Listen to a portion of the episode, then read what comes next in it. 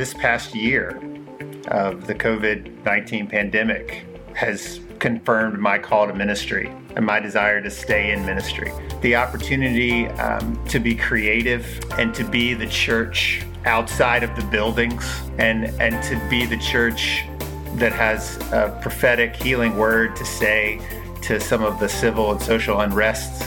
You know, this is exactly what I want to be doing. Blessings to you in the name of Jesus Christ, and welcome back to Pastors for Pastors, the podcast that supports and celebrates pastors. I'm Ken Broman, folks, and I'm so glad you joined us for our continuing conversations about the stages of ministry. So far, we've talked with seminary students preparing for pastoral ministry, and then with five pastors in their first decade of ministry. Today, we're sharing a lively and insightful chat with four pastors who are in their second decade of ministry. They'll tell you more about themselves, so I'll just give a brief introduction now. Evan Harrison is the pastor of the First Presbyterian Church of Pittsboro, North Carolina. Amanda Anderson is minister at large in Salem Presbytery of North Carolina. Megan Argabright is the pastor of the Amity Presbyterian Church in Charlotte. And Andrew Taylor Troutman is the pastor of Chapel in the Pines Presbyterian Church in Chapel Hill, North Carolina. The second decade of ministry is often that period when you've experienced most of the crises and joys of ministry. You've learned what your strengths and weaknesses are sometimes question whether you're really called to do this the rest of your career and begin to set goals for the rest of your ministry. I can't wait for you to hear what these four very gifted pastors have to say, so I won't wait any longer. Here they are.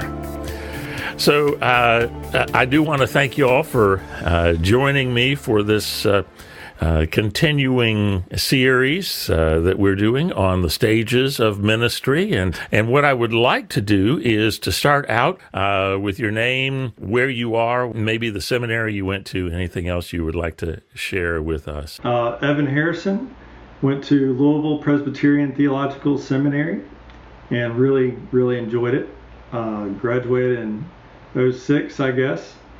and then um, served almost nine years in the Fayetteville area at Sunnyside Presbyterian Church, and I'm starting my third year at Pittsboro Presbyterian Church now.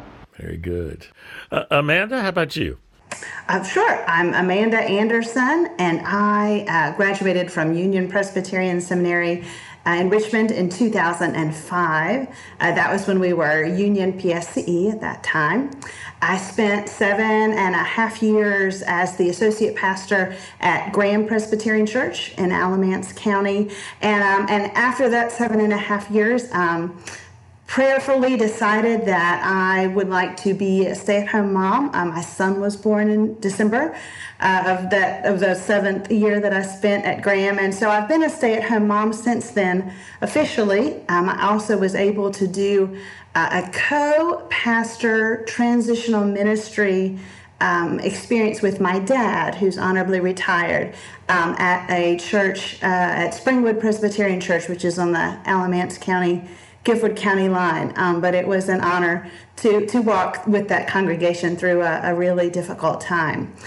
Megan? Yeah, um, I have a strange story into ministry. um, but I, I, graduated from Union Seminary in Charlotte um, after attending part time for five or six years there, and one year before that in Pittsburgh, and graduated in 2013. Um, but I have been serving in churches in different ways um, since I started in seminary. Um, as a worship leader, as um, worship arts director, as all sorts of different things. Um, as senior staff at uh, a large church here in Charlotte um, before I was ordained.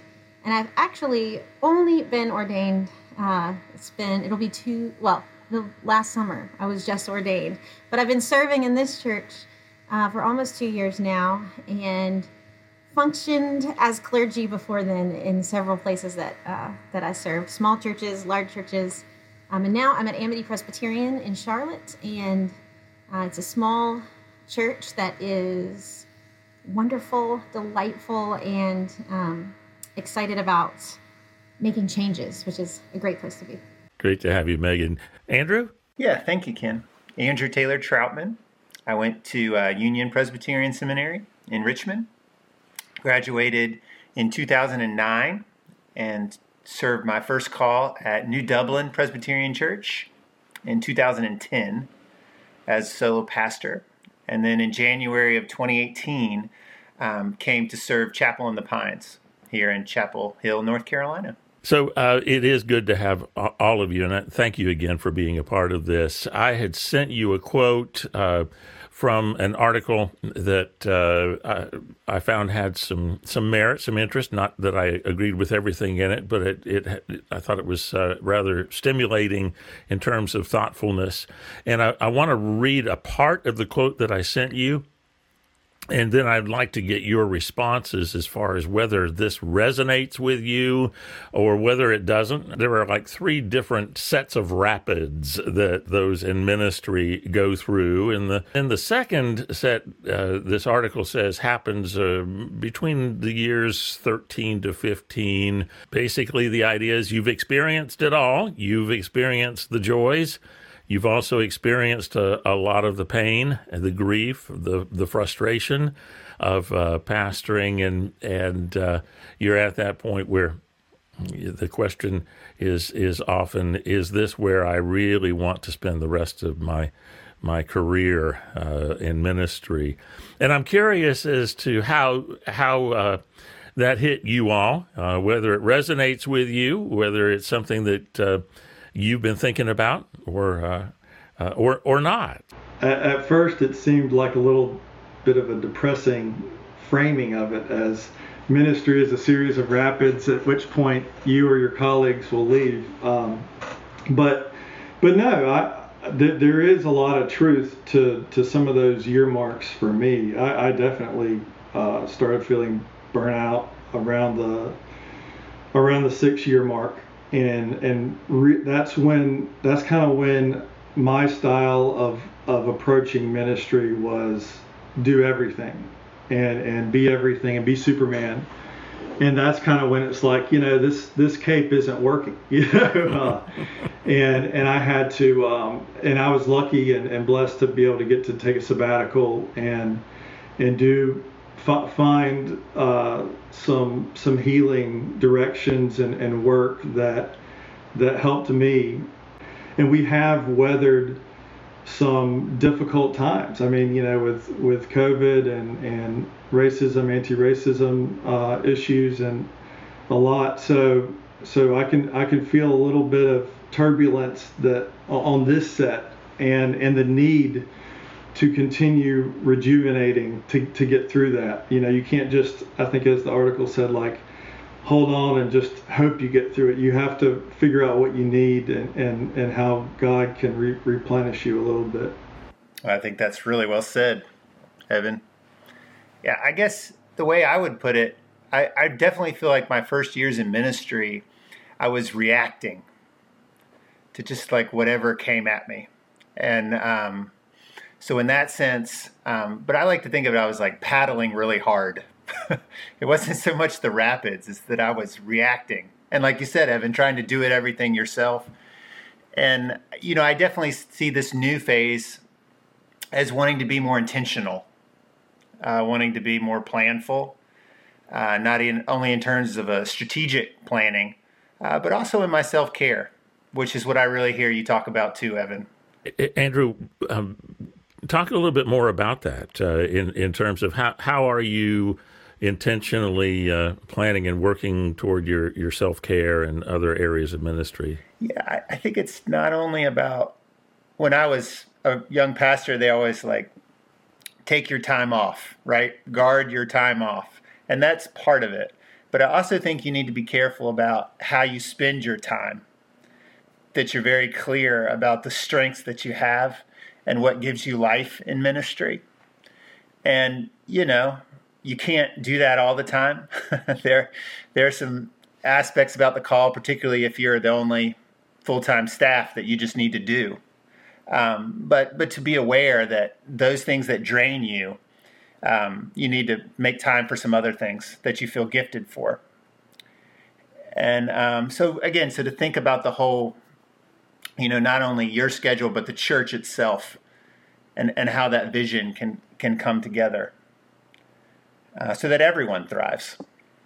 I was going to say that, that coming into this second phase of ministry, a, a great gift in it, I, hopefully, is that you've slammed into your own shortcomings, mm.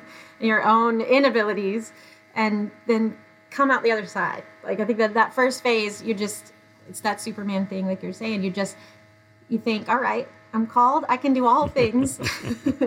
um, and you've got to run smack into um, what you're going to either fail at or uh, need a lot of help with, and then there's a comfort in in doing that and coming out the other side and being able to say, "This is my area where I need help or I need." Um, you know more support and or that I simply will not be able to do well. Um, there's a gift in that and being able to recognize that it comes with age. Yeah, yeah. unfortunately, uh, that is. Uh, you remind me of uh, my my college roommate was the son of a Methodist minister, and um, he he. I remember it was just part of a conversation, but it was so impactful that you know, almost fifty years later, I remember it.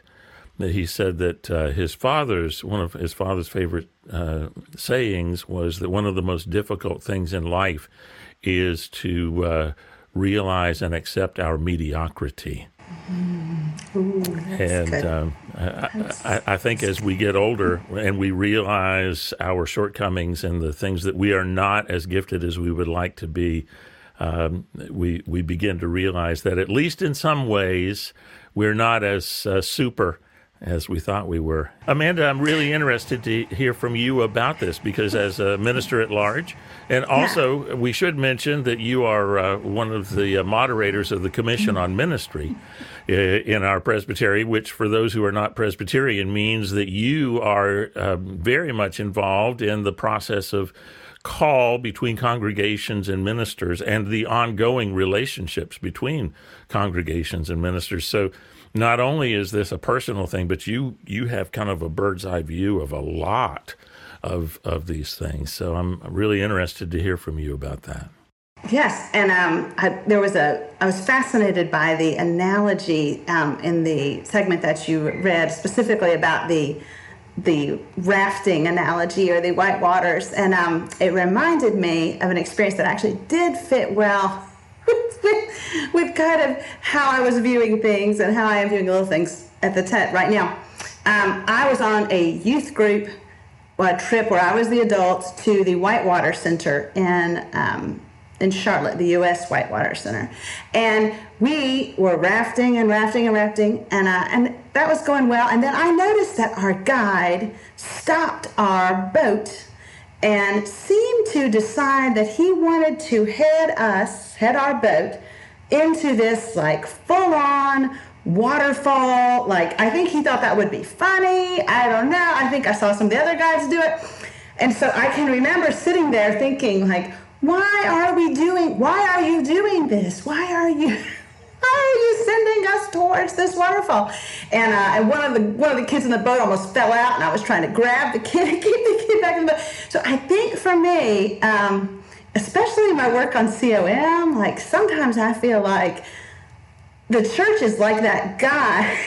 and sometimes it feels like we are headed for why are we purposefully driving ourselves into this ridiculous waterfall that's going to have people falling out of the boat so, so I did resonate with that. Uh, that experience is kind of a little bit of legend in my life. Um, uh, but, but, but yeah. So, so trying to cultivate ways that we can avoid purposefully sending ourselves into dangerous waters because the dangerous waters are going to be there whether we're trying to or not but but let us at least work in our in our ministry to not be like the guide in the boat So, as you have uh, been in ministry for uh, a while and, and have begun to realize the things that you are very gifted at, and I know all of you and know that you are all very gifted, uh, but also begun to identify some of the things that um, you are not as gifted in as you would like to be. Um, what's that? What's that been like? And, and would you be willing to share some of those things?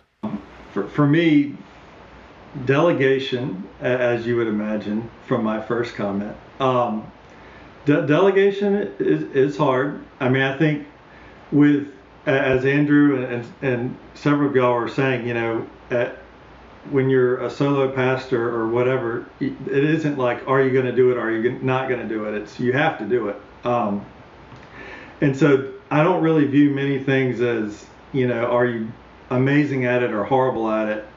You have to do all of them, and there's a degree. You get excited when you get better at any of them. Um, but uh, yeah, delegation continues to be one to continue to do uh, because that impulse is just always there. Of it's easier to to take extra time and extra energy and do it yourself, you know, than to figure out who's willing to do it or guess who's resentful and doing it, and you know that sort of stuff. Um, and and and then just even just stuff like scheduling, you know, like I don't mind. I, I love pastoral visits, but but scheduling and the whole process of would you like one this week, you know, or would you not like one this week, that sort of thing. Um, takes a little bit of my soul away. But you know, as as you know, you said, we got to replenish it somehow, and so those are two for me. Just learning what um, what gives you life and what sucks it out. um, I've led all those things that you have to do, and, and learning. For me, I had to do a lot of learning about um, how to arrange my days and my weeks um, with more time for the things that I hate doing. um, and you know, and so that that's a compassionate thing to do for myself and for my congregation. But if it's something that I don't particularly enjoy, I have to allow more time for it, rather than put it off to the very end and then it's a big, huge thing. Um, so that comes with self awareness, I think. But um, that comes hard fought, hard won self awareness when you say you have to you have to budget more time for those things does that mean that you tend not to budget very much because you don't like doing it? Or because it it takes more time because you you you need uh, it takes longer to do it? Yes. Both of those are true. Yes um, mm-hmm. i mean they take more energy from you. It's it's um, the administrative aspects are a challenge for me. Um, and just because that's just not where I find joy and life. And I know I know pastors that really love that part of of the role, and they just baffle me. Um, but but I know that that's not an easy thing for me, um, and so I have to. Um, I tend to push those off to the last minute and avoid them, um, but they still take much more time than uh, something that that brings me joy, like crafting a Bible study or you know writing a sermon even. And uh, Amanda, how about you? Uh, as you as you have gone through that process of self discovery, what what kinds of things have you learned about yourself? I, I, definitely resonate with what Evan was speaking of in regards to delegating. Um, I'm one of those people. If I call you and I say, "Oh, do you want to do this?" and you're like, "Oh, I'm not sure," And then I'll say, oh, I totally understand. Oh, that's fine, that's fine. Because I'd like to do it myself, because then I know I'll do it the way I want to do it, the way I want it done. And you just, that's just not a good formula for a lot of things in life, but, but for ministry as well. Uh, we are. I'll use the rafting one more time. We're all in the same, you know, we're all in that boat. And uh, so, so just one of us isn't going to get us where we want to go we have all been through kind of those watershed moments in ministry where it it does call into question do I really want to keep doing this or I really want to keep doing this this past year of the COVID 19 pandemic has confirmed my call to ministry and my desire to stay in ministry. And I, I know I no mean intend to diminish the suffering or grief that has come about in this pandemic, but the opportunity um, to be creative and to be the church outside of the buildings and and to be the church that has a prophetic healing word to say to some of the civil and social unrest um, that we've had for so long.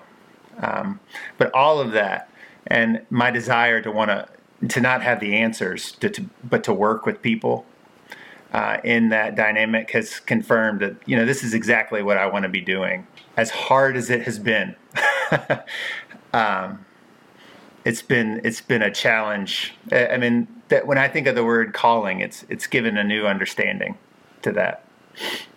I would agree with that. To see the church change in real time and respond in real time um, to the issues and the challenges of the day is really um, encouraging, um, especially if if you're one who's been frustrated by the church in the past. Um, to see the church, Big C, um, respond and change and grow um, and reckon with its shortcomings is really beautiful um, to see. And yes, exhausting, but so life giving. it's been really wonderful. It definitely confirms calling for me. I, I haven't had any big uh, thing, things exactly like that, Ken. Um, but I, but you know, there's there there's things like that to a lesser degree. You know, the the moments that we cringe when we think about you know our own ministry experience and the the words that you know people had or the the times we said this when maybe if we said that it would have helped. You know, and um, yeah, and so you know the small ones you can laugh at you know and the the larger ones you know bring bring tears to your eyes but i think it's almost like a i don't know like a weekly or monthly but you know it's it's constant um, the more of those you face and then that we face the more resilient we become and, and and I, it really helps to look back on some of those moments and to say, you know, that that was kind of bad at the time, but we got through that, you know, and um, you know that, and I certainly see this this year too as as that. But it's it's just so beautiful. I mean, to see the the good stuff, you know, that that's what makes it worth it. You know, when when and to me the good stuff is when you see God either use yourself or someone in the congregation and they're telling you about it. And they just have you can just feel the joy in their voice either talking about themselves or someone they saw that they just found themselves part of God's kingdom part of the work part of the joy part of the love where we find ourselves in the midst of suffering and yet God puts two and two together and makes something much more than is fathomable, and though I, I like to call it sitting on the front seat eating popcorn, watching it happen, is this kind of because as pastors we get we we hear some of those that not everybody hears and see some of those that not everybody sees, and I'm sure we miss a lot that other people see too. But um, those are the moments that make it so worth it uh, for me. And, and there, there are a lot of small and medium and big joys of, of being a pastor. I, I think um, the being flexible at, with my presence in the pulpit, as I am able to do now, has um, allowed me to preach at a lot of different churches. We have a lot of a lot of smaller churches that are kind of Sunday to Sunday. They have someone come in for full the pulpit, fill the pulpit, um, you know, each Sunday. So I I think being able, actually, kind of being able to preach um, not necessarily knowing the congregation as well, I feel that that has helped me approach scripture maybe differently or approach the process of preaching. So I've had a lot of moments um, in that that I'm, I'm grateful. Uh, I'm grateful kind of for that flexibility and um, and, and kind of probably going back to my undercover work again. But what are the, van, the, the point of view that I have right now, um, I appreciate that, and that's kind of come through in different different moments. So the the last two questions that I sent you, I'm going to kind of combine them because you have already talked about how the pandemic has uh, has impacted your sense of call in in a you've done it in a beautiful way. But let me ask this about the the post pandemic church. Um, uh, what do you see that looking like? What what parts of what we have had to do to adapt in the church will continue? Um, do you think? And and um, along with that, what worries you most about the church of of uh, the rest of your ministry anyway and beyond, and and what gives you the greatest hope? What what gives me a whole lot of hope is that um, I know there's a lot of worry about oh only you know 20% of the congregation is not going to come back at all, and then another however many percent might come back. You know, so there's all this worry about who's not going to come back. Um, part of me um, says, well, they may maybe they weren't so engaged to begin with. Those folks who just won't come back. Um, but I think a lot about um, the people who were never engaged before, who weren't a part of a church, who have not had that experience of faith community or have had a negative one. Um, and this season that we've been in of distance and um, we've all just i think experienced this hunger for community and connection whether it's faith-based or not um, and so i i wonder how many new faces we're going to see at church or virtually or in person however folks are able to gather um, because this season has really hit home the need for community and belonging and so i'm, I'm really hopeful about that actually. I'm looking forward to it. I think for me, the hope that this showed me is that the church can adapt. We've always said we can't do it, uh, but we we can do it. It may not be pleasant. It may not be, you know, but just the fact that we the church showed that yeah we can adapt. Um, I I think that's that's given me hope. Um, I think knowing that people want to come to worship, but very clearly seeing some of what I might say are barriers. People want to come worship, they don't want to have to dress up and come worship. And worst of all, I will say this even for myself. Please do not make me dress up my children and come to worship. uh, you know, and so, uh, and, you know, so I, I, feel like, oh wait, people do want to worship. Uh, and, and maybe it's it's my upbringing in North Carolina, you know, but but uh, people want. I think people are yearning to let go of some of the, um, I might say, accoutrements, but you know, some of those expectations that have nothing to do with worship, but that we've layered on it um, as a society and as a culture, and that. Uh, so my hope is people will still want to come to worship, but we've got to listen and see what this experience taught us about that. Well, I, I mean, one of the unexpected things is we have six elders, and two of them moved away. And they both want to stay on and are staying on because they can do everything virtually. And that's just, in any other time, it'd be we lost two elders. They're gone. We love them. We wish them well.